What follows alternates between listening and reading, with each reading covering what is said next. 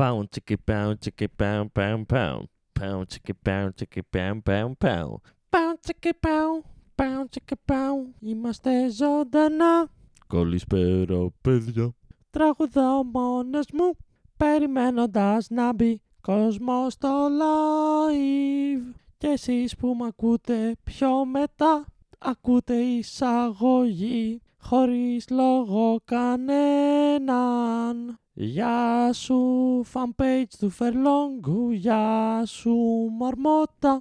Καλώς ήρθαμε στο 16ο live.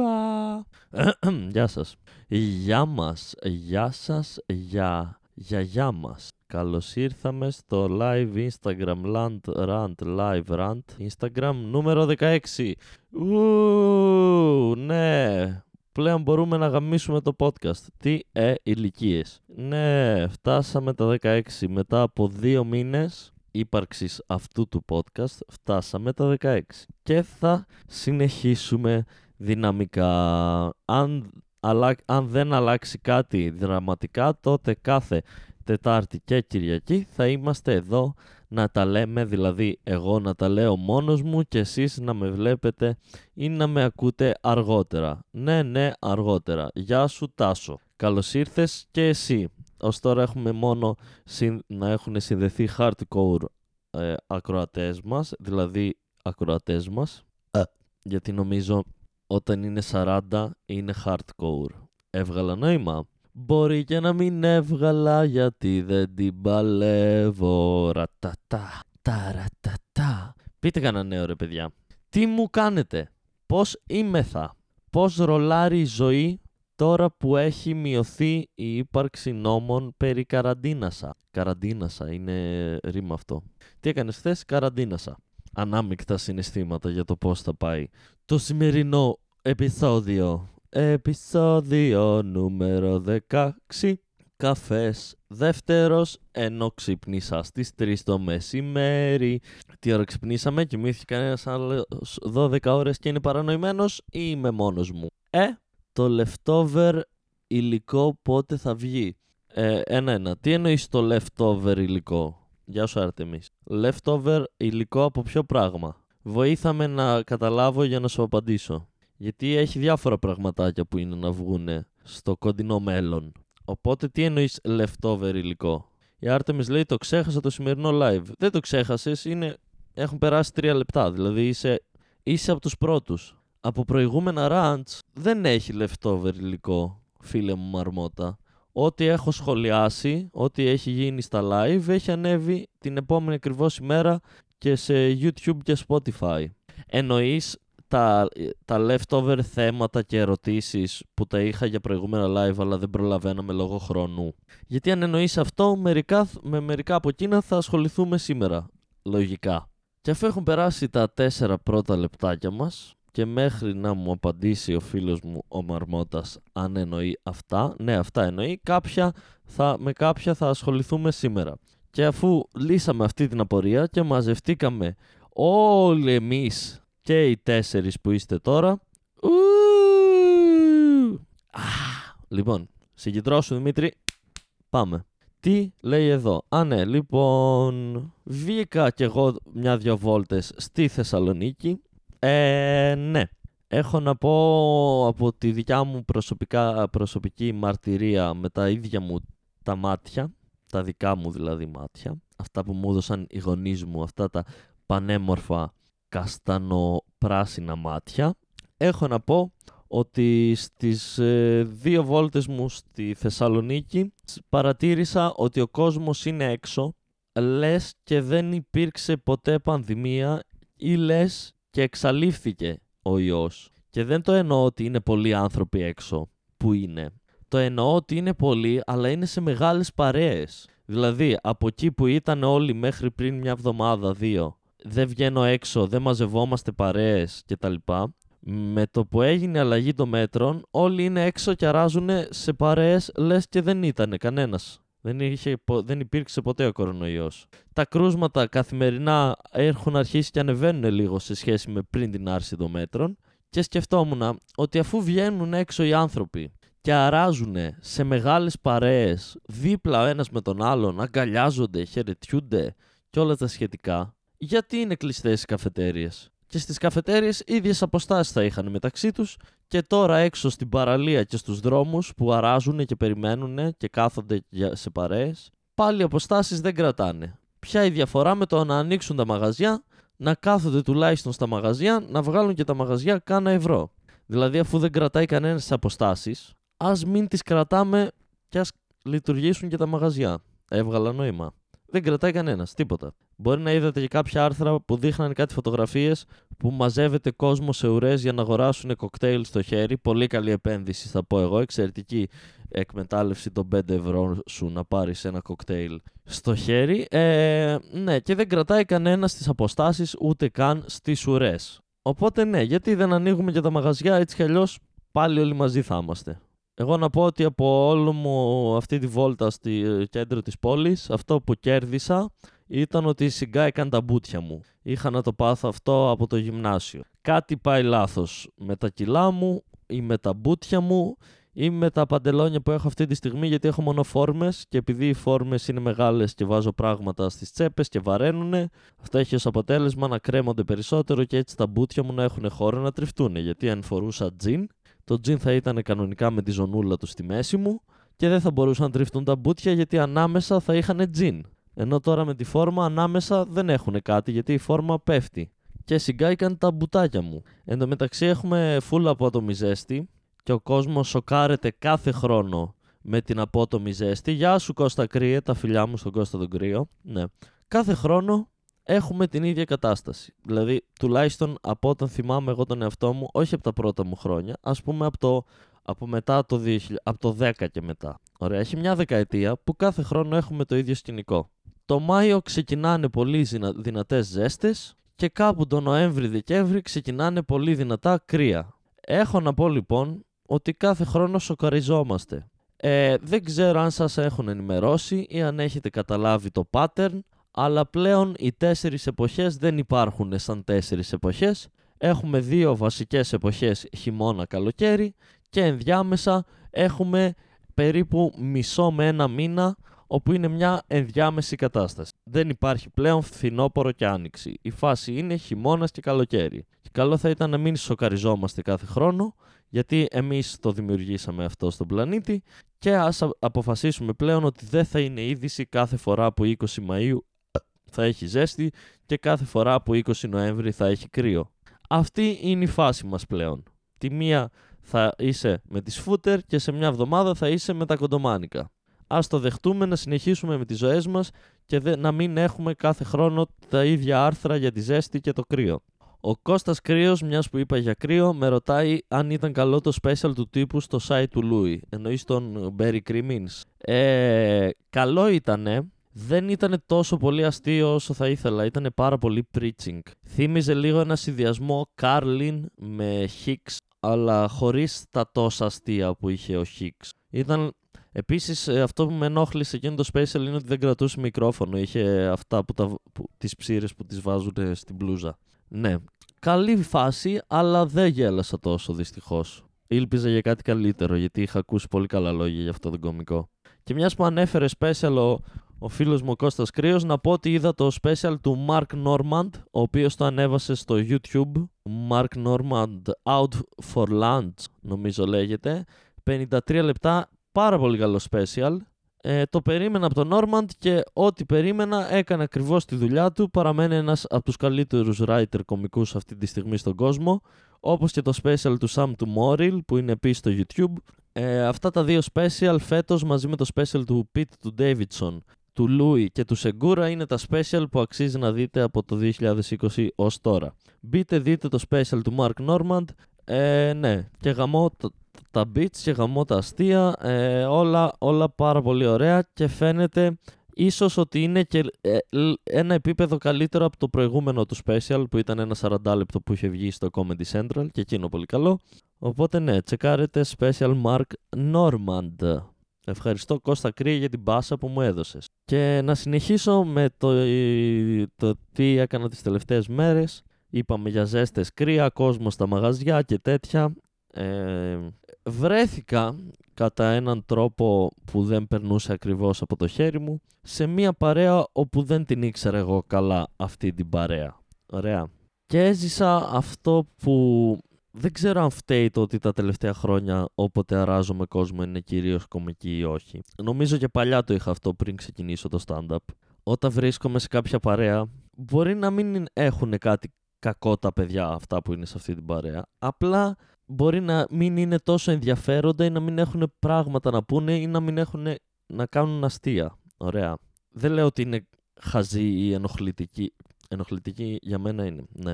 Δεν λέω ότι είναι κακοί άνθρωποι ή δεν ξέρω εγώ τι. Απλά λέω ότι δεν, δεν μπορώ να τους αντέξω σαν παρέα. Ωραία. Και βρέθηκα σε μια τέτοια παρέα όπου γελούσαν με πράγματα που δεν ήταν αστεία. Μετά είπε κάποιος μια ιστορία και μετά όλοι οι υπόλοιποι επειδή έχουν ζήσει κάτι παρόμοιο και για να δείξουν ότι ταιριάζουν στο group και ότι υπάρχει μια ταύτιση και έχουμε όλοι οι ίδιες εμπειρίες αλλά η δικιά μου εμπειρία είναι πιο ενδιαφέρουσα και πιο περίεργη και πιο αστεία, ξεκινήσαν όλοι να λένε μία ιστορία για το θέμα που αναφέρθηκε ο πρώτος και απλά λέγαν όλοι τις αδιάφορες τους ιστορίες σαν να μην έχουν ακούσει ποτέ τι είναι ενδιαφέρον και τι όχι. Και γενικά ήταν λίγο, λίγο, λίγο κουράστηκα και βαρέθηκα και δεν γέλασα καθόλου εκείνες τις δύο ώρες ενώ εκείνοι γελούσαν ενδιάμεσα σε απόπειρες αστείων που δεν ήταν ούτε απόπειρες ούτε αστείων και θυμήθηκα πόσο μου λείπει να αράζω με κομικούς ή με τους φίλους μου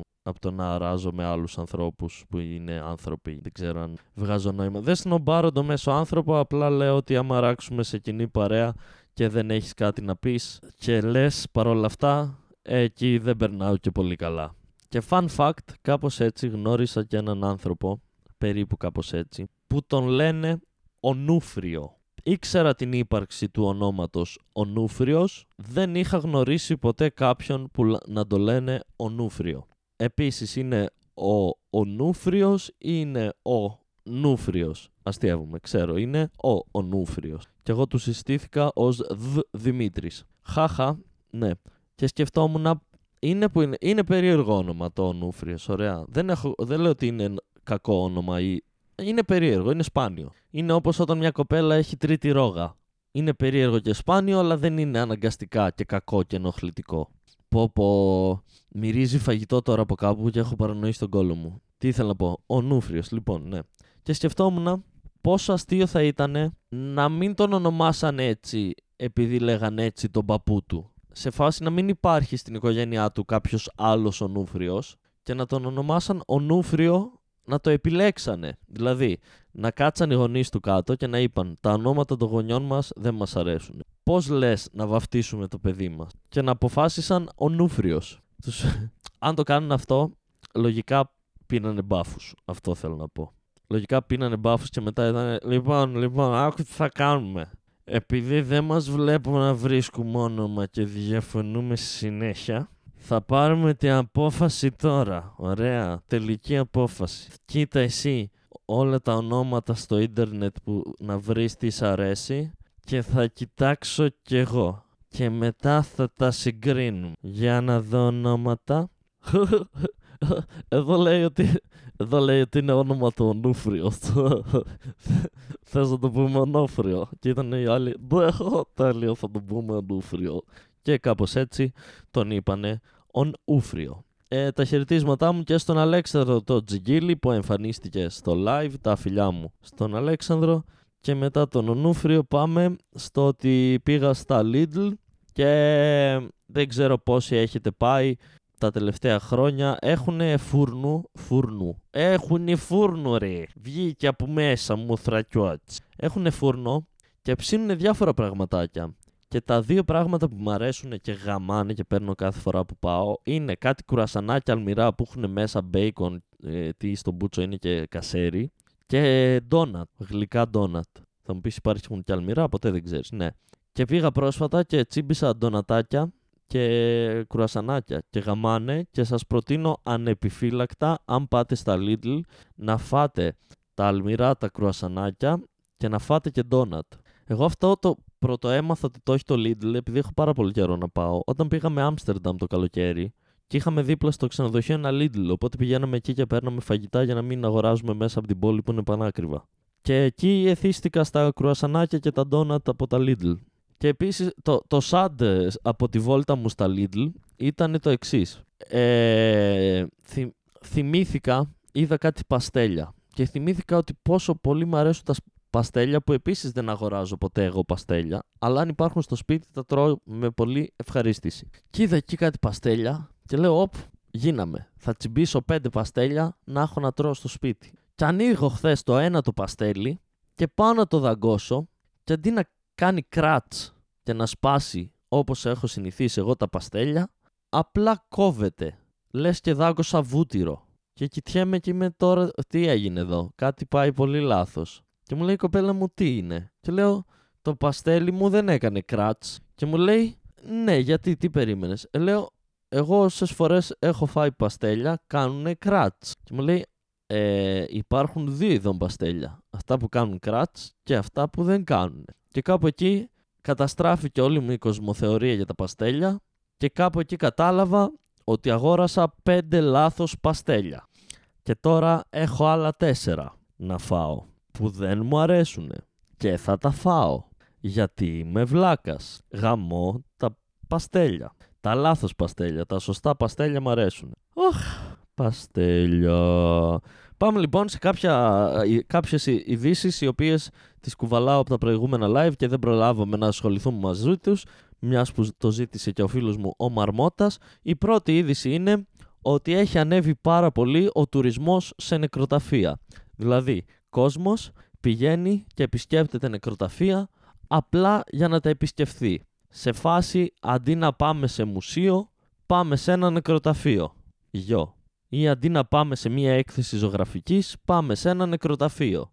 Ή αντί να πάμε τα παιδιά μας, ναι, το άρθρο έλεγε, γεια σου Δέτη, δεν έλεγε το άρθρο Γεια σου Οδέτη, χαιρετάω εγώ την Οδέτη που μπήκε τώρα στο live. Το άρθρο που διάβασα έλεγε ότι ειδικά μέσα στην καραντίνα έχει ανέβει και μέσα στη φάση της πανδημίας πάρα πολύ ο τουρισμός σε νεκροταφεία, καθώς είναι ένα είναι ένας τέλειος προορισμός για να έχεις μια, ένα social distancing με τους υπόλοιπους και γιατί; Και πάνε γονείς τα παιδιά τους βόλτα σε νεκροταφεία είναι το παιδάκι, έχει να βγει από το σπίτι ένα μήνα, είναι στην καραντίνα και λέει «Μαμά, πάμε έξω να πάω στην παιδική χαρά». Και του λέει «Α, δεν έχει παιδική χαρά, ξέρεις που θα σε πάω όμως, σε ένα ωραιότατο νεκροταφείο». «Μα εγώ ήθελα να παίξω τραμπάλα με κάποιο φίλα μου». «Α, δεν θα παίξεις τραμπάλα, αν θες μπορείς να παίξεις, μάντεψε την ηλικία του νεκρού». Αν θες μπορείς να βγάλουμε ένα πτώμα και να παίξεις με τα κόκαλα.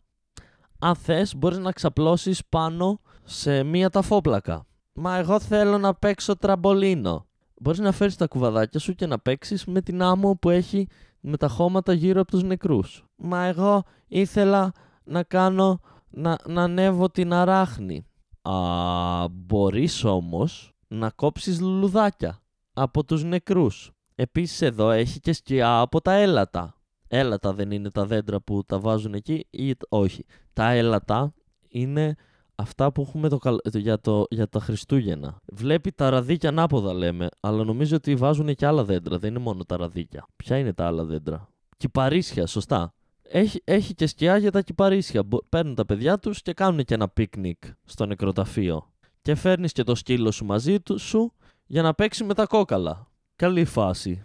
Ε, έχω υπάρξει σε κάτι γυρίσματα σε νεκροταφεία, αλλά μας διώξανε γιατί θέλει άδεια. Μην αγχώνεστε, δεν ήταν γυρίσματα πορνογραφικού υλικού, όχι, ήταν κάτι σχετικό με κομμωδία, αλλά δεν καταφέρθηκε να τελειώσει το γύρισμα καθώς μας διώξανε. Πάμε σε κάτι άλλο. Ε, ένας τύπος ε, έκανε, είχε Zoom meeting για τη δουλειά του στο εξωτερικό κάπου και νόμιζε ότι είχε κλειστό το μικρόφωνο του, αλλά δεν το είχε Οπότε τον άκουσαν όλοι στο Zoom meeting, καθώς είχε εκεί δίπλα το φαγητό του και ταυτόχρονα έτρωγε και αυτός ο κυριούλης έχει την τάση όταν τρώει το φαγητό του να του μιλάει.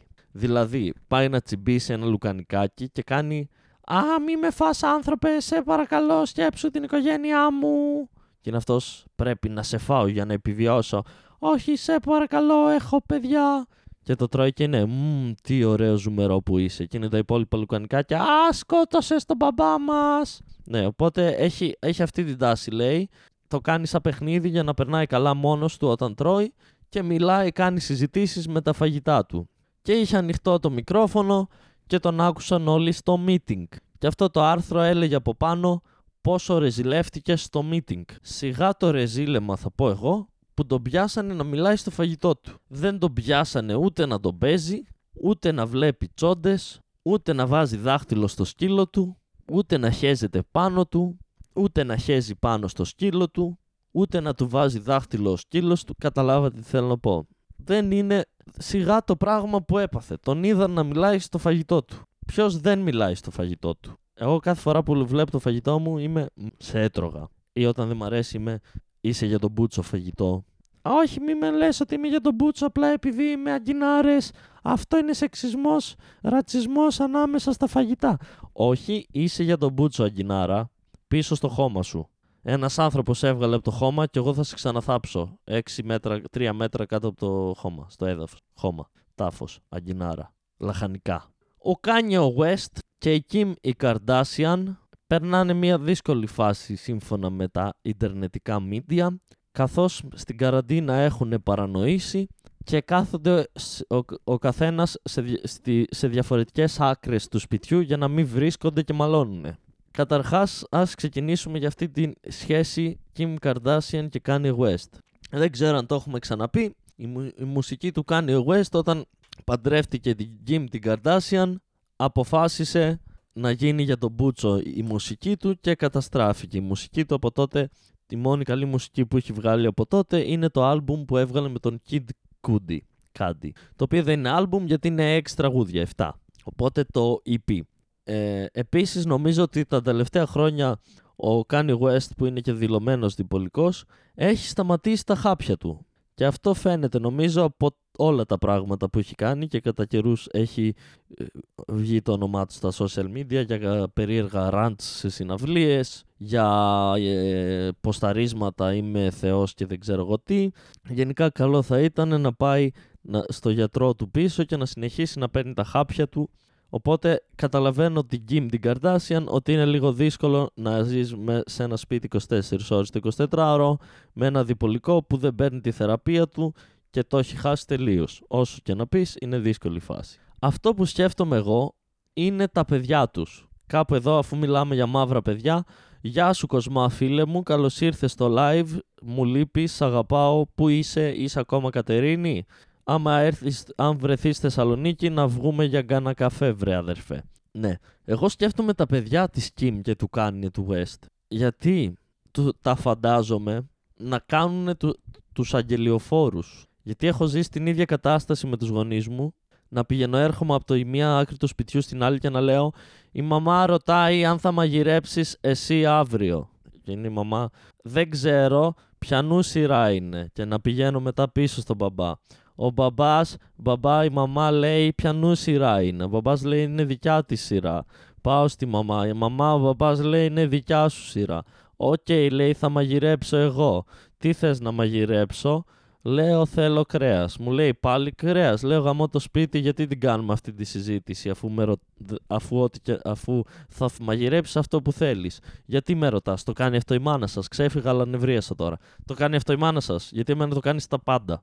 Τι λες να μαγειρέψουμε αύριο, ε, ξέρω εγώ, κάτι με κρέας. Πάλι κρέας. Ε, αφού δεν θες να σου απαντήσω τι θέλω, γιατί μου κάνεις την ερώτηση τι θέλω, αφού στο τέλος θα κάνουμε αυτό που θες εσύ; Ελπίζεις ότι θα πω αυτό που θέλεις; Και αφού δεν έχει σημασία, γιατί, γιατί χάνουμε το χρόνο μας; Ή έρχεται, είμαι στο τραπέζι, έρχεται, τρώω, παίρνει ένα ποτήρι, το βάζει μπροστά μου, μου λέει Θες πορτοκαλάδα. Και πριν προλάβω να απαντήσω, έχει αρχίσει και μου βάζει πορτοκαλάδα. Και της λέω όχι. Και μου λέει Καλά, γιατί δεν θες λίγη πορτοκαλάδα να πάρεις βιταμίνες; Και γιατί δεν μου το είπες πριν τη βάλω; Γιατί δεν σου είπα πριν τη βάλεις; Ξέρεις γιατί δεν το είπα; Γιατί δεν μ' άφησες, είπες θες πορτοκαλάδα και έβαλες πορτοκαλάδα στο ποτήρι μου. Ή, παιδιά, θέλετε να σας κάνω τυρόπιτα; Όχι, δεν θέλουμε. Δύο ώρες μετά σας έφτιαξα τη ρόπιτα. Ε, ναι, αλλά δεν θέλουμε να φάμε. Ε, φάτε δύο, ένα κομμάτι. Για ποιον την έκανα, για σας την έκανα. πάλι δεν θα τη φάτε και θα τη φάω μόνη μου. Ναι, πάλι δεν θα τη φάμε και θα τη φας μόνη σου, γιατί δεν ζητήσαμε γαμημένη τυρόπιτα. Ίσα ίσα είπαμε όχι στη γαμημένη τυρόπιτα και εσύ την έφτιαξες. Και όχι απλά έφτιαξες τυρόπιτα ενώ σου είπαμε να μην φτιάξεις τυρόπιτα, για να το κάνεις ένα βήμα πιο ηλίθιο από αυτό που από την πράξη σου, από το ότι ήδη ήταν ηλίθια. Αντί να βάλεις τυρί που μας αρέσει, έβαλες ανθότυρο που ξέρεις ότι δεν μας αρέσει. Και μετά από όλο αυτό το πρίξιμο για την τυρόπιτα, λέμε άντε, φέρε ένα γαμημένο κομμάτι, μπας και σκάσεις και μας αφήσεις ήσυχους. Και φέρνεις το κομμάτι και δαγκώνω εγώ την τυρόπιτα και έχει μέσα κάτι που δεν έχει γεύση. Και λέω γιατί είναι έτσι η τυρόπιτα μητέρα; Και λέει τι έχει; Λέω δεν έχει κανονικό τυρί. Α ναι, έβαλα ανθότυρο γιατί έτσι μου φαίνεται πιο νόστιμη εμένα. Αφού τη φτιάχνεις και καλά για μας την τυρόπιτα. Γιατί βάζεις αυτό που σ' αρέσει εσένα; Θες να μου φτιάξεις κάτι να φάω; Ξέρεις πως μου αρέσει αυτό το κάτι. Το έχω ξαναφάει κι άλλες φορές. Και μετά πας και βάζεις μέσα στο φαγητό και το φτιάχνεις όπως αρέσει εσένα για να το φάω εγώ. Και μου το φέρνεις και δεν το τρώω. Και νευριάζεις. Μία φορά έβαλε στη χωριάτικη ρόδι. Και πάμε να φάμε τη σαλάτα μας και έχει μέσα ρόδι. Και λέω να σου πω κάτι. Ήμασταν στο χωριό και ήμασταν 8 άτομα Πάσχα. Να σου πω λέω κάτι. Εσύ έφτιαξες τη σαλάτα. Λέει ναι εγώ την έφτιαξα τη σαλάτα δεν είναι ωραία. Και είμαι να σου πω γιατί έβαλες ρόδι στη γαμοσαλάτα και λέει γιατί έτσι μου αρέσει. Και την κοιτάω και της λέω εσένα έτσι σου αρέσει. Τους υπόλοιπους 7 ανθρώπους που θα φάνε τη γαμοσαλάτα τους ρώτησες αν θέλουν ρόδι, γαμορόδι στη γαμοσαλάτα. Αν σου αρέσει με ρόδι σαλάτα, κάνε μια μικρή σαλάτα για σένα και βάλε ολόκληρο το ρόδι. Βάλε ένα δέντρο, βάλε μια ροδιά. Βάλε ένα χωράφι ολόκληρο, δεν με νοιάζει τι θα κάνεις. Όταν φτιάχνεις κάτι για όλους, δεν γίνεται να μου το φτιάχνεις όπως αρέσει εσένα, χωρίς να ρωτάς όλους τους υπόλοιπους τι θέλουν μέσα. Έβαλα ρόδι και καρύδια και μέλι και ντομάτα και ρόκα και ελιές και, και φέτα και ρίγανη και ντοματίνια και, και τα άλλα τα, τα μικρά που δεν θυμάμαι πώς τα λένε τα ροζ και μέσα έβαλα και, και blueberry και σταφίδες και βαλσάμικο γλυκό όμως όχι ξύδι και ε, ε, ντάκο και χαμομήλι και γιουβαρλάκια και ένα τηγάνι αγκινάρες. Γιατί εμένα έτσι μ' αρέσει. Όχι ο Δέτη, δεν, δεν κάνει ο μάγειρας ό,τι θέλει. Όταν ζούμε σε ένα 8, 8 άτομα σε ένα σπίτι στο χωριό και είναι να φάμε όλοι μαζί και φτιάχνεις κάτι για όλους, άμα είναι να πειράξεις τη, την κλασική συνταγή, ρωτάς πρώτα τους υπόλοιπους που θα φάνε. Γιατί εσύ μπορεί να φτιάξεις τη σαλάτα, αλλά εμείς φτιάξαμε τα κρέατα. Άμα είναι έτσι, και εγώ πριν σερβιριστούν τα κρέατα που ψήσαμε με τον μπαμπά μου, πριν τα μοιράσουμε στους 8 ανθρώπους, να τα γεμίσω από πάνω λεμόνι, αλάτι, πιπέρι και μουστάρδα. Και να σου δώσω την μπριζόλα σου που εσύ ήθελες να φας μπριζόλα γιατί εμείς ψήσαμε μπριζόλες, αλλά από πάνω να έχει και 20 κουταλιές ε, μουστάρδα όπως αρέσει σε μένα. Και να σου πω φάε την μπριζόλα γεμάτη μουστάρδα. Α, δεν σ' αρέσει η μουστάρδα πάνω στην μπριζόλα. Α, καλώς ήρθες στη θέση μου. Τι ήθελα να πω; Α, ναι. Ότι λυπάμαι τα παιδιά του Kanye West και της Kim Kardashian που κάνουν βόλτες ε, πήγαινε έλα μέσα στο σπίτι και είναι «Μπαμπά, η μαμά ε, λέει ότι θέλει λεφτά για να μεγαλώσει τον κώλο της». Και είναι από ο Kanye West ε, να πάει να τα βρει μόνη της, πουτάνα. Εγώ είμαι ο Θεός και αυτή τη στιγμή φτιάχνω μουσική που θα, που θα διεγείρει την ανθρωπότητα σε ένα νέο επίπεδο. Και πάει το παιδάκι, μαμά ο μπαμπάς λέει ότι είσαι πουτάνα. Και είναι αυτή, OK, okay, αλλά για τα λεφτά για τον κώλο μου είπε κάτι. Αυτά.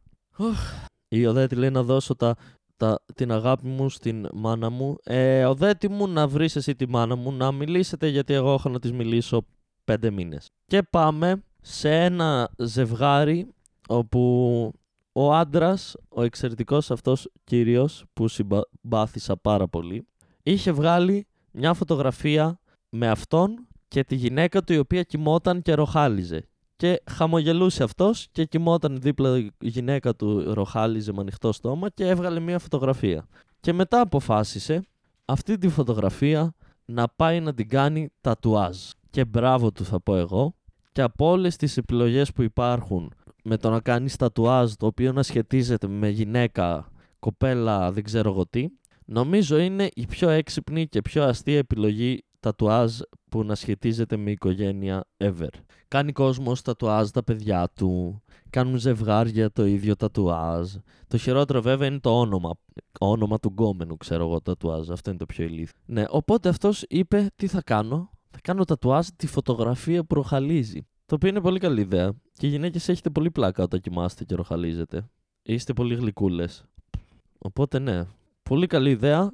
Τα νέα, αυτό ήταν το, το δίνω εύσημα για τατουάζ που σπάνια το κάνω. Και μιας που μιλάμε για τατουάζ, ε, είδα πρόσφατα στο δρόμο έναν κύριο ο οποίος είχε ένα τατουάζ, μαντέψτε, κομποσκίνη. Και κάπου εδώ είμαι, είμαι στην ευχάριστη θέση να σας ανακοινώσω ότι δεν ξέρω πόσοι έχετε ενημερωθεί, αλλά στη βίβλο λέει ότι τα τατουάζ απαγορεύονται για τους χριστιανούς γιατί είναι του σατανά. Και προσπαθώ κάθε φορά που βλέπω άνθρωπο που έχει τατουάζ που σχετίζεται με τον χριστιανισμό, είτε είναι σταυρός, είτε είναι κομποσκίνη, έχω δει μέχρι και αγιογραφία τατουάζ.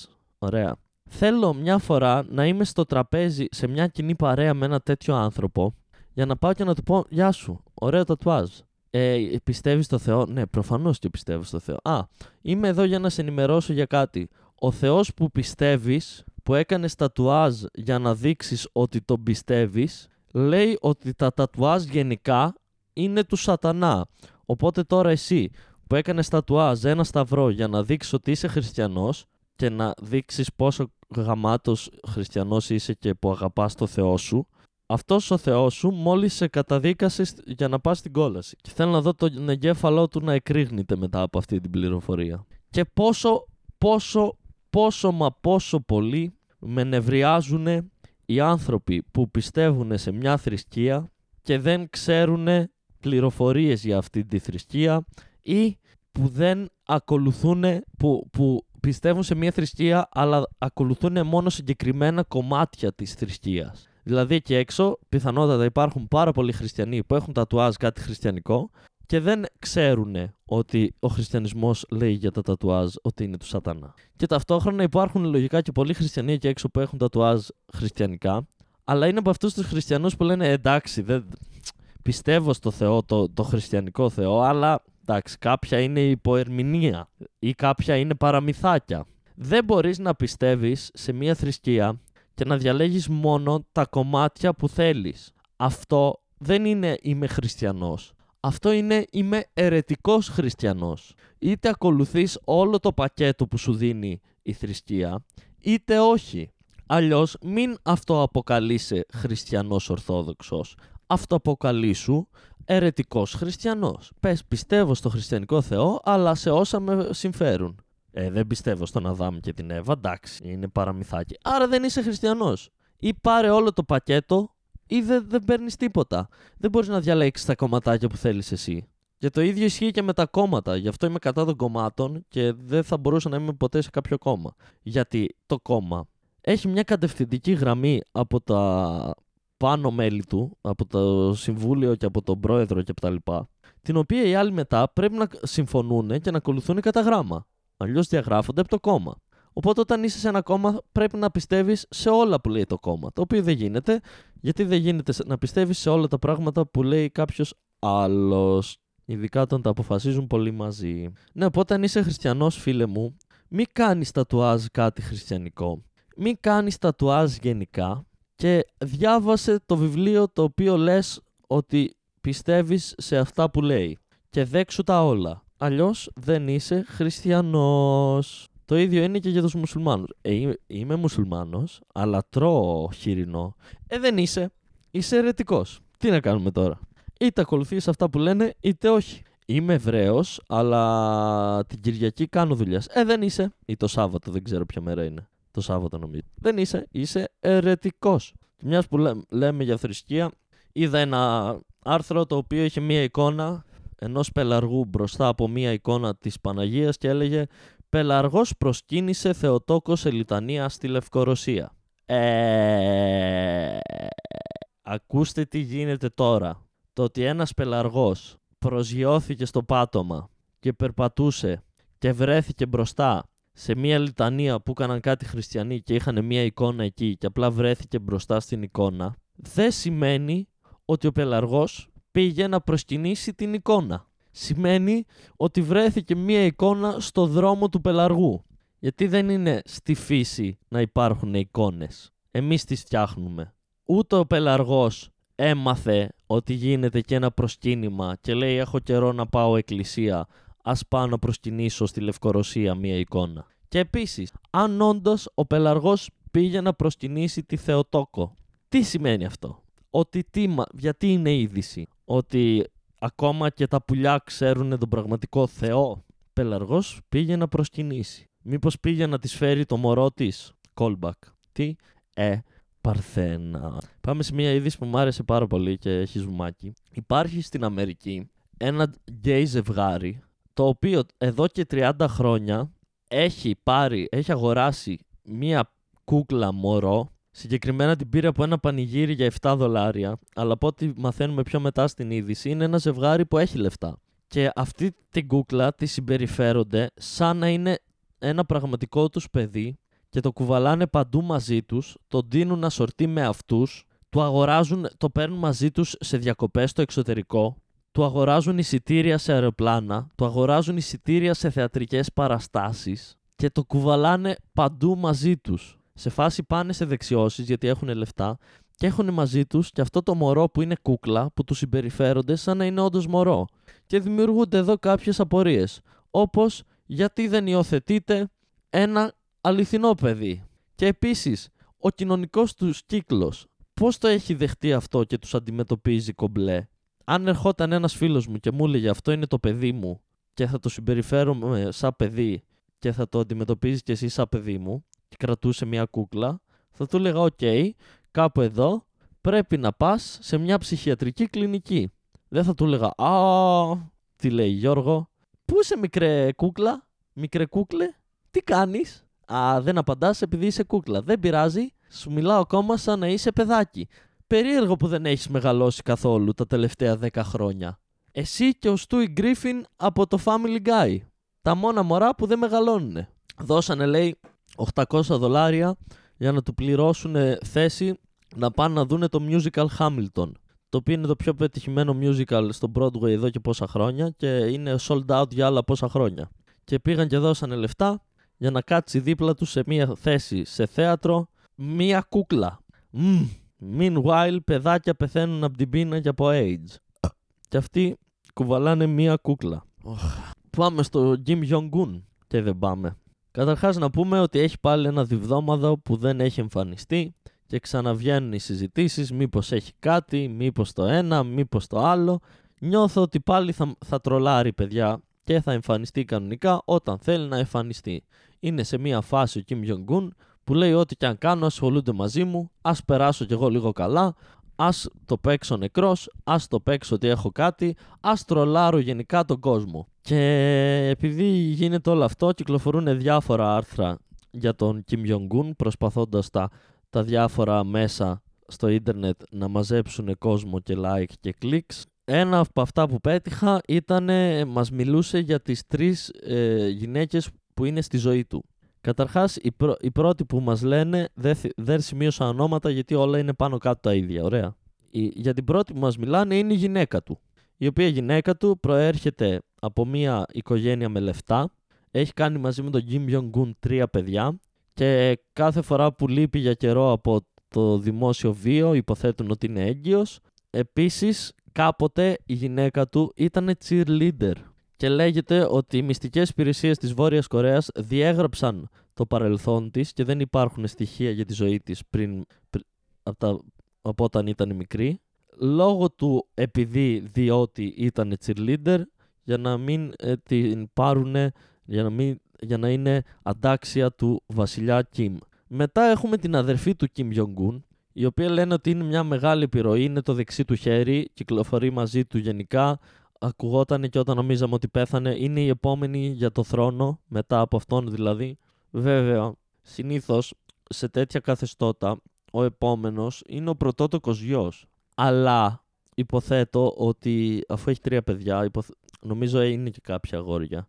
Υποθέτω ότι περιμένουν να γίνουν 18, δηλαδή αν πεθάνει τώρα Κιμ, λογικά θα γίνει μετά η αδερφή του αρχηγός και όταν γίνουν τα αγόρια του. Δεν ξέρω πώς λειτουργούν τα διδακτορικά, διδακτορικά δικτατορικά καθεστώτα με τη συνέχεια της σκητάλης του θρόνου. Η αδερφή του λοιπόν, η οποία είναι και η, είναι η ηγέτιδα της προπαγάνδας του και την είχε κουβαλήσει μάλιστα και όταν συναντήθηκε με τον Ντόναλτ Τραμπ.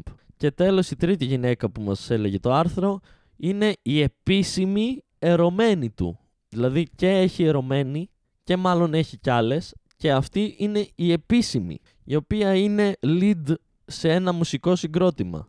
Και αυτοί τραβιόντουσαν, λέει, όταν ήταν μικρός, πιο μικρός, ο Κιμ, όταν ζούσε ακόμα ο μπαμπάς του και τους ξέκοψε ο μπαμπάς του για να μην γίνει θέμα, αλλά ο μπαμπάς του πριν 9 χρόνια πέθανε. Και αφού του πέθανε ο μπαμπάς του, έχουν αρχίσει πάλι να ανταλαβερίζονται.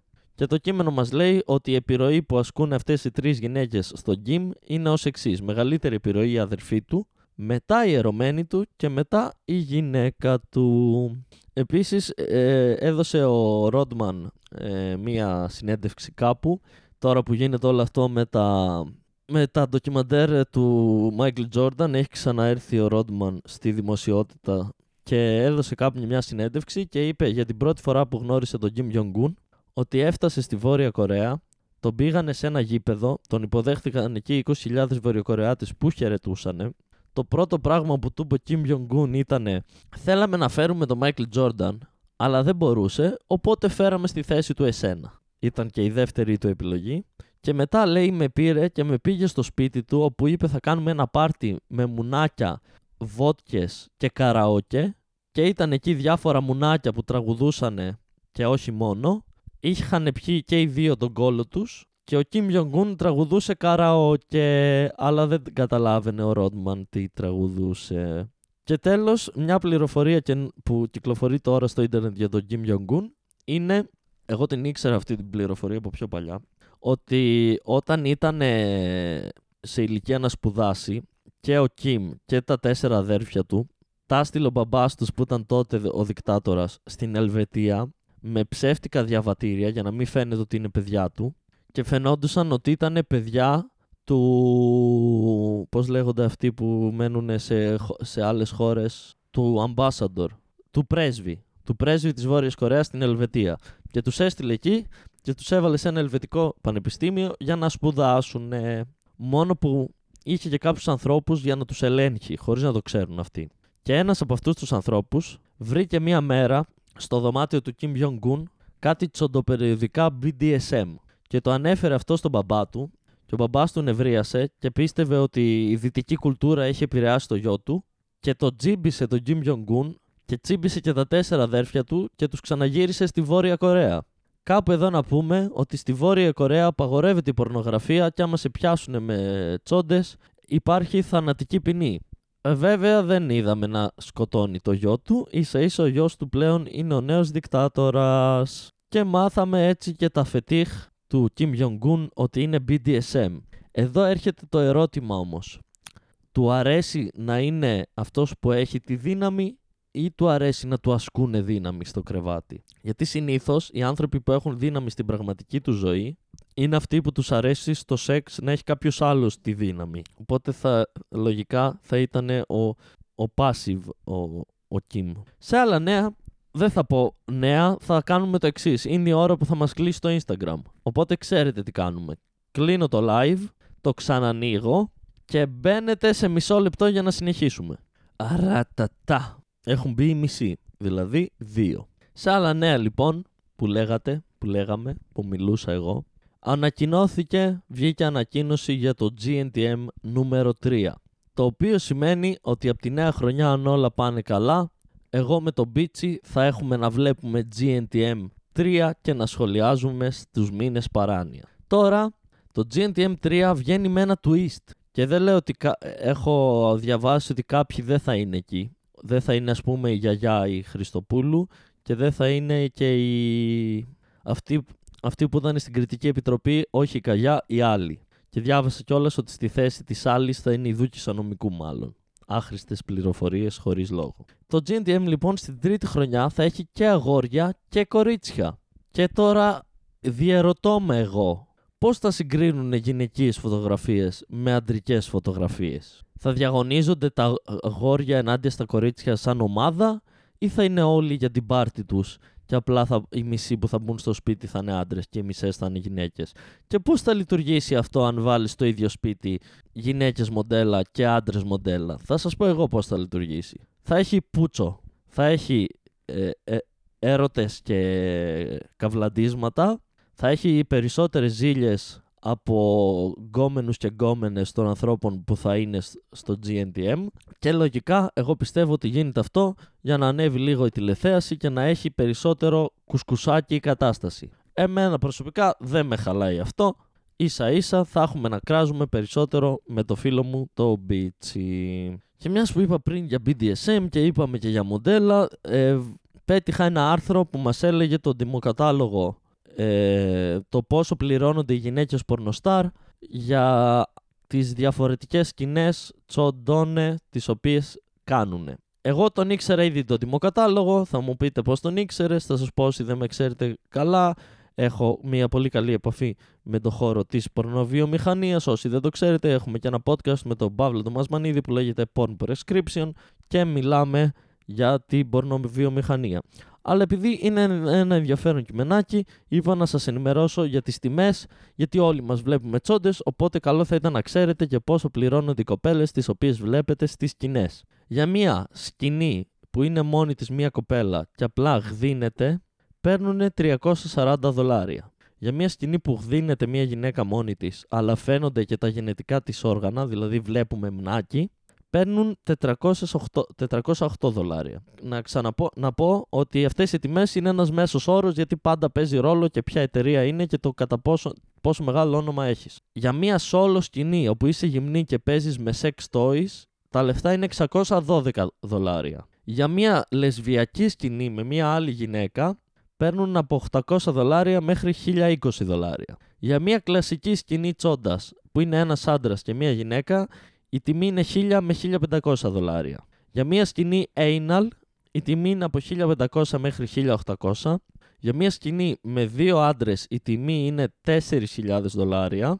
Και για σκηνές που είναι παραπάνω από δύο άντρες, τα λεφτά είναι επί δύο ανάλογα με το πόσοι άντρες είναι. Δηλαδή, αν είναι 5 άντρες, πάμε στα 10.000 δολάρια. Και κάπου εδώ να πω και την εξής πληροφορία, ότι οι άντρες κατά μέσο όρο για τη συμμετοχή τους σε οποιαδήποτε σκηνή πορνογραφίας παίρνουν 200 δολάρια.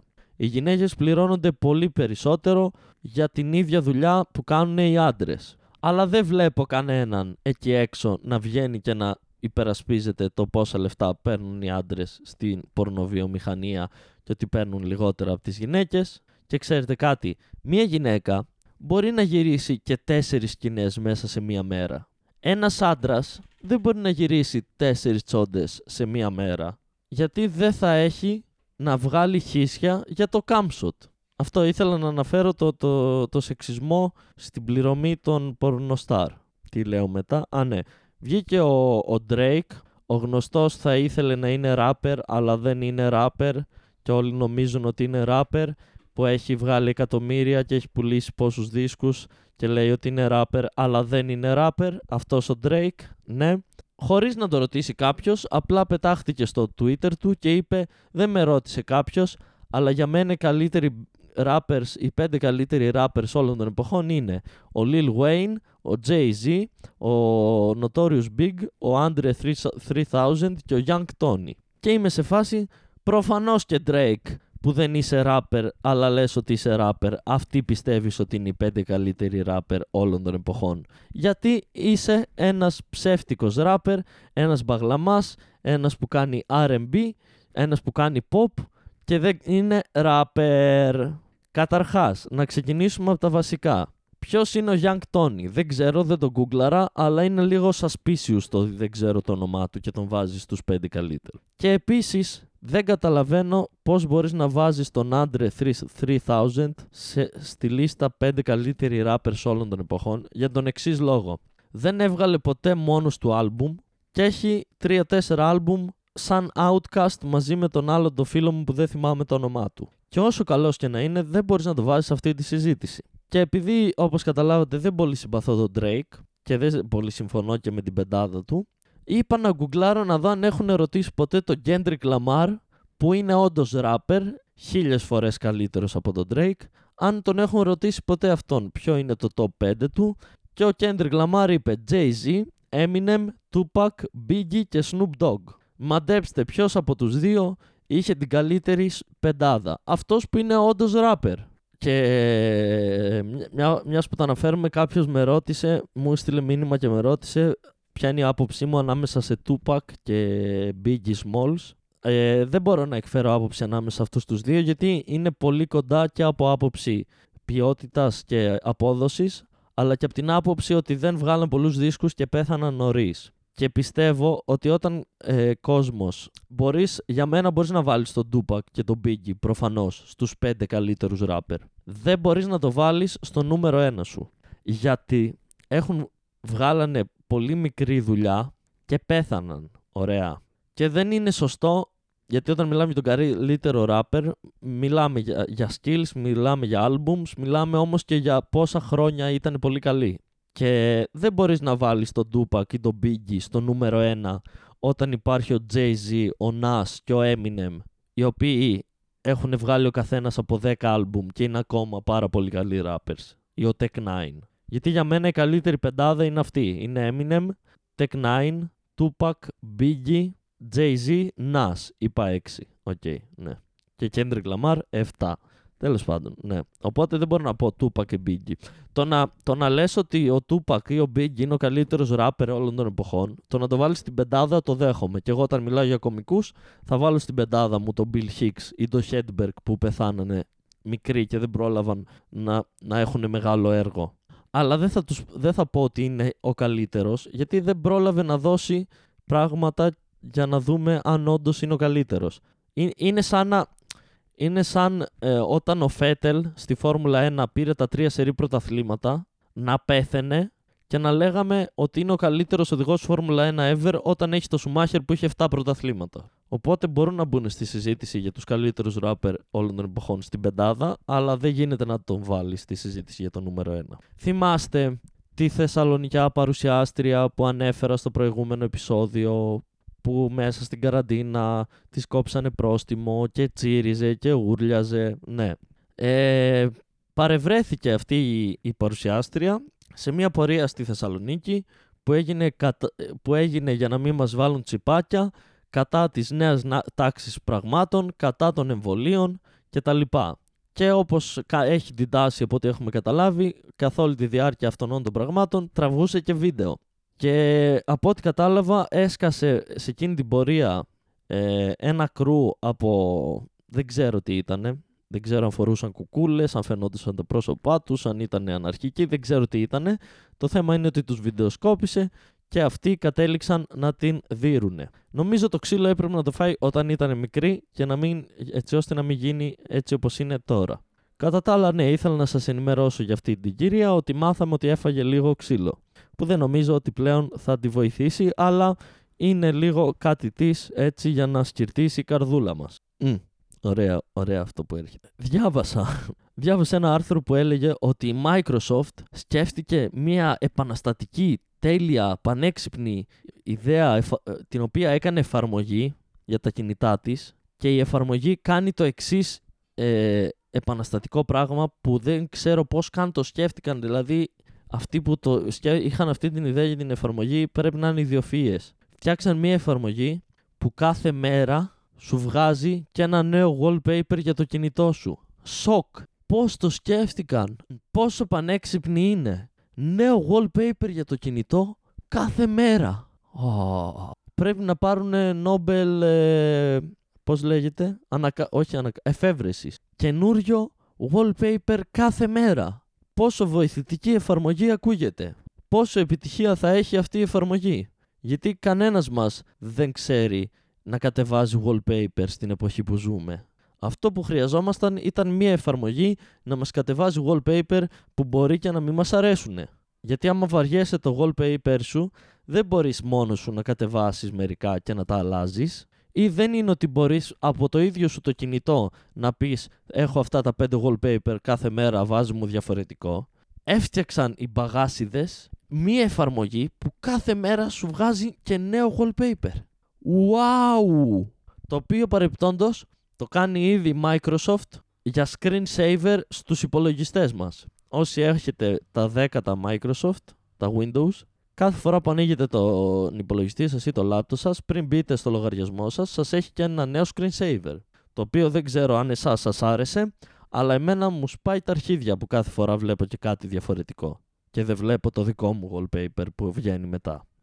Οπότε να πούμε ένα μπράβο στη Microsoft και στα παιδιά που είχαν αυτή την ιδιοφυή ιδέα να, για την εφαρμογή που κάθε μέρα σου βρίσκει και νέο wallpaper. Ευχαριστούμε Microsoft. Καλώς ήρθες το 2000. Και μιας που μιλάμε για ιδιοφυείς ανθρώπους, πάμε σε έναν βραβευμένο σεφ με αστέρια Μισελέν, ο οποίος μάλλον άκουσε την ιδέα των παιδιών της Microsoft και είπε «Παιδιά, έχω μια ιδέα ακόμα καλύτερη και από τη δικιά σας. Τώρα που θα ξανανοίξουν τα εστιατόρια και θα πρέπει ανά ένα τραπέζι να μην έχει κόσμο για να κρατάμε αποστάσεις, είχε αυτός ο, ο, ο σεφ την εξής ιδεάρα ότι στα τραπέζια τα οποία θα ήταν άδεια να βάζει ντυμένες κούκλες για να φαίνονται τα εστιατόρια γεμάτα. Ας ξεκινήσουμε από πού να το πρωτοπιάσω. Καταρχάς, το πρόβλημα με τα εστιατόρια θα είναι το ότι θα είναι τα μισά τραπέζια άδεια και δεν θα φαίνεται ωραίο στον κόσμο ή το ότι θα πρέπει να καθόμαστε μακριά από τον, ε, ο ένας από τον άλλον για να μην κολλήσουμε. Η ιδέα είναι να βάλει κούκλες στα τραπέζια που θα είναι άδεια. Όχι, δεν θα είναι καθόλου creepy εκεί που τρώω να γυρνάω αριστερά και να βλέπω ένα τραπέζι με κούκλες. Ακούγεται πολύ λειτουργικό και θα διαλέξουν όλοι να έρθουν στο δικό σου μαγαζί να κάτσουν. Ίσα ίσα θα λειτουργήσει εναντίον σου γιατί θα περνάει κόσμος έξω από το μαγαζί, θα το βλέπει και θα λέει «Α, είναι γεμάτο, δεν θα βρω να κάτσω» και δεν θα είναι γεμάτο γιατί θα έχεις βάλει στα μισά τραπέζια κούκλες. Και επίσης φίλε μου, σεφ πανέξυπνε που σκέφτηκες σε αυτή την ιδέα, να σε ενημερώσω ότι έχει γίνει αυτή η ιδέα από έναν άνθρωπο που είχε μία ταβέρνα σε δεν θυμάμαι σε ποια πόλη και τον είδαμε σε μια εκπομπή του Μποτρίνη, στον εφιάλτη στην κουζίνα. Και το έχουμε κοροϊδέψει ήδη αυτό το πράγμα με τον Μπίτσι στους μήνες παράνοιας πριν 6 μήνες. Γιατί πριν 6 μήνες που το είδαμε εμείς, αυτή η εκπομπή πρέπει να είναι του 10 ή του 12 κάτι τέτοιο, πάει ο Μποτρίνη σε ένα μαγαζί το οποίο γενικά δεν τα πάει καλά γιατί αυτή είναι η φάση των εφιάλτη στην κουζίνα και ο τύπος που έχει το μαγαζί για να μην βλέπει ο κόσμος απ' έξω ότι το μαγαζί του είναι άδειο κάθε πρωί έβαζε κούκλες να κάθονται σε μερικά τραπέζια για να φαίνεται ότι έχει κόσμο. Το οποίο δεν ξέρω πώς λειτουργεί, φίλε μου, γιατί εγώ, αν περάσω από αυτό το μαγαζί, ακόμα και αν δεν, άμα δω απ' έξω και δεν καταλάβω ότι είναι κούκλες και μπω μέσα, ε, όταν μπω μέσα θα καταλάβω ότι έχεις βάλει στα τραπέζια σου κούκλες. Πιστεύεις ότι θα κάτσω στο μαγαζί σου αφού του δω κούκλες να κάθονται σε τραπέζια ή θα πω Α, ένας σχιζοφρενής που έχει ταβέρνα. Α πάω σε μια άλλη ταβέρνα που δεν την έχει κάποιος σχιζοφρενής. Και όχι μόνο αυτό, αλλά τον κορόιδεψε και ο Μποτρίνη και του είπε τι μαλακίες είναι αυτές που κάθεσαι και βάζεις κούκλες να κάθονται στα τραπέζια σου ηλίθιο πλάσμα της κοινωνίας. Έτσι, πολύ ωραία που τα λέει ο Μποτρίνη. Και πριν σας αφήσω, ας απαντήσω και σε μία ερώτηση που μου έκανε ένας φίλος, ο οποίος μου είπε: Πες μας τρόπο για πέσιμο και για φλερτ για να μην φαίνεσαι περίεργος και ντροπαλός. Καταρχάς φίλε μου να σου πω ότι έκανες την ερώτηση στον πιο σωστό άνθρωπο που μπορούσες να την κάνεις. Είμαι γνωστός στην πιάτσα για το πόσο φλερτάρω έξω με γυναίκες. Όχι τώρα, όταν ήμουν ελεύθερος, ήταν πάρα πολύ γνωστό ότι ήμουνα ειδικός στο φλερτ και στο πέσιμο. Ε, δεν υπάρχουν ατάκες ούτε τρόποι σωστοί για να φλερτάρεις. Αυτό που έμαθα εγώ με τα χρόνια αφότου κατάφερα να, να, να, να έχω κάποιες, ε, κάποια σχέση με γυναίκα και να είμαι και σε σχέση και να κάνω και σεξ και να τα αποθυ, απομυθοποιήσω όλα αυτά στο κεφάλι μου.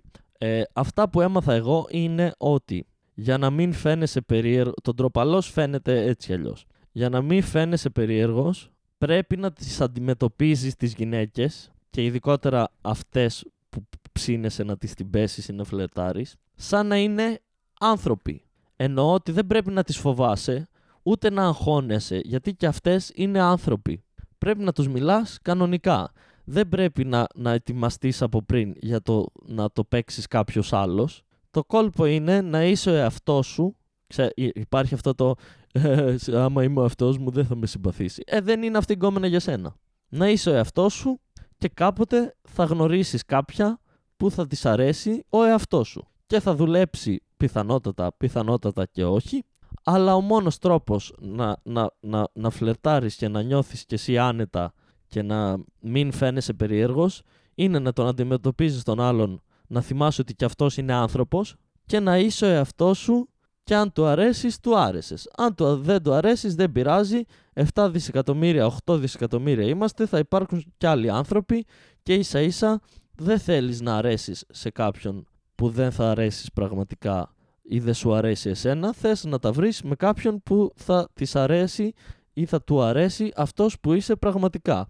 Οπότε η πρότασή μου είναι, ε, άμα θες να φλερτάρεις με κάποια κοπέλα που σου αρέσει ή να της την πέσεις, να το κάνεις ε, όντας ο εαυτός σου και να θυμάσαι ότι όλοι είμαστε άνθρωποι και θέλουμε ανθρώπινη επαφή και σεξ και τα λοιπά και δεν χρειάζεται να την αντιμετωπίζεις σαν να είναι κάτι άλλο. Και τώρα που έλυσα και τα ερωτικά σας προβλήματα, είμαστε στο σημείο της εκπομπής που εσείς που είστε τώρα στο live έχετε ένα-δυο λεπτάκια να μου κάνετε κάποια ερώτηση ή να, ε, κάτι, ε, κάποια, κάποια ε, σημείωση, κάποια υπενθύμηση, κάτι οτιδήποτε, ένα θέμα που θα θέλατε ίσως να σχολιάσω παραπάνω και αλλιώς θα σας χαιρετήσω σιγά σιγά. Σιγά σιγά. Σιγά, σιγά. Όσο θα γίνεται αυτό, θα τσεκάρω λίγο τα θεματάκια μου να δω ποια περίσσεψαν για το επόμενο live και θα τραγουδάω. Ρατατά, ταρατατά.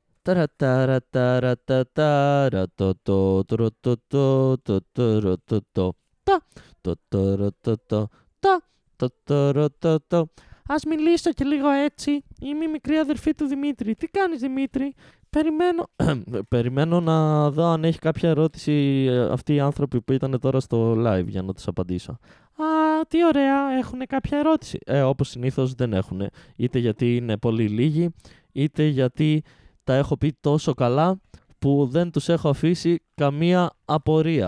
Α, μπράβο Δημήτρη. Είτε δηλαδή είναι πλήρης αποτυχία, είτε είναι επιτυχία. Ε, κάπως έτσι. Μάλλον για πλήρη αποτυχία σε κόβω μεγάλε αδερφέ, γιατί μεταξύ μας έχεις δει.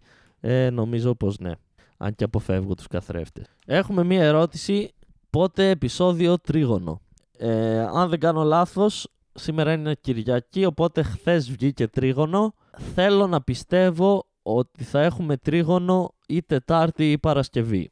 Καθώς ο φίλος μου, ο, ο δεν μπορούσε να κάνουμε χθες και σήμερα, Οπότε, λογικά, Τετάρτη ή Παρασκευή, παιδιά, θα έχετε το 7ο τρίγωνο. Και μιας που με ρώτησες, ας με την αποφώνησή μου να σας πω την προηγούμενη φορά είπα ότι έρχονται κάποια νέα project. Ε, η Artemis λέει: Έχω να προτείνω doc στο Netflix Abducted in Plain Sight. Το έχουμε δει Artemis εδώ και καιρό. Ευχαριστούμε που το προτείνεις και μπορούν να το δουν οι υπόλοιποι που το ακούνε το Abducted in Plain Sight. Εγώ το έχω δει, έχω δει όλα, ό,τι ντοκιμαντέρ υπάρχει με crime και τέτοια, τα έχω δει δυστυχώς όλα, δεν έχω κάτι άλλο να δω αυτή τη στιγμή. Ευχαριστούμε όμως για την πρότασή σου. Ναι, και μιας που είπαμε και για το τρίγωνο, την προηγούμενη φορά είπα ότι σε λίγο καιρό θα αρχίσουν να βγαίνουν και κάποια άλλα προτζεκτάκια. Σήμερα σας ανακοινώνω ότι την επόμενη Κυριακή θα βγει το πρώτο επεισόδιο ενός νέου project. Δεν θα σας πω το θέμα και τι είναι. Την επόμενη Τετάρτη, την Τετάρτη θα κάνω το επόμενο live το νούμερο 17 και την επόμενη Κυριακή σε μία εβδομάδα που θα κάνουμε το live νούμερο 18 θα έχει βγει και το πρώτο επεισόδιο οπότε θα μπορούμε να, να συζητήσουμε και για εκείνο αν θέλετε κάποια πραγματάκια. Αυτό ήταν το Instagram Live Rant νούμερο 16. Ευχαριστώ και τους λίγους που ήσασταν εδώ για άλλη μια φορά live και αυτούς τους στάνταρ που μας ακούτε πλέον σε Spotify και YouTube. Ε, ναι, θα έρθει τρίγωνο, θα ξανακάνουμε live, από την επόμενη εβδομάδα θα ξεκινήσουν και τα, τα, τα καινούργια τα podcast. Ε, καλά να περνάτε, να προσέχετε έξω που πάτε και να μην αράζετε με πολύ κόσμο, να τον παίζετε, να κάνετε σεξ, να μου στέλνετε θέματα για συζήτηση, να στηρίζετε το stand-up και να κοινοποιείτε podcast και να τα στέλνετε σε φίλους, μπας και μαζέψουμε καθόλου κοινό για να έχουμε όταν με το καλό ξεκινήσουν οι παραστάσεις. Ε, αυτά, τι άλλο, ε, γεια σας, σαγιονά.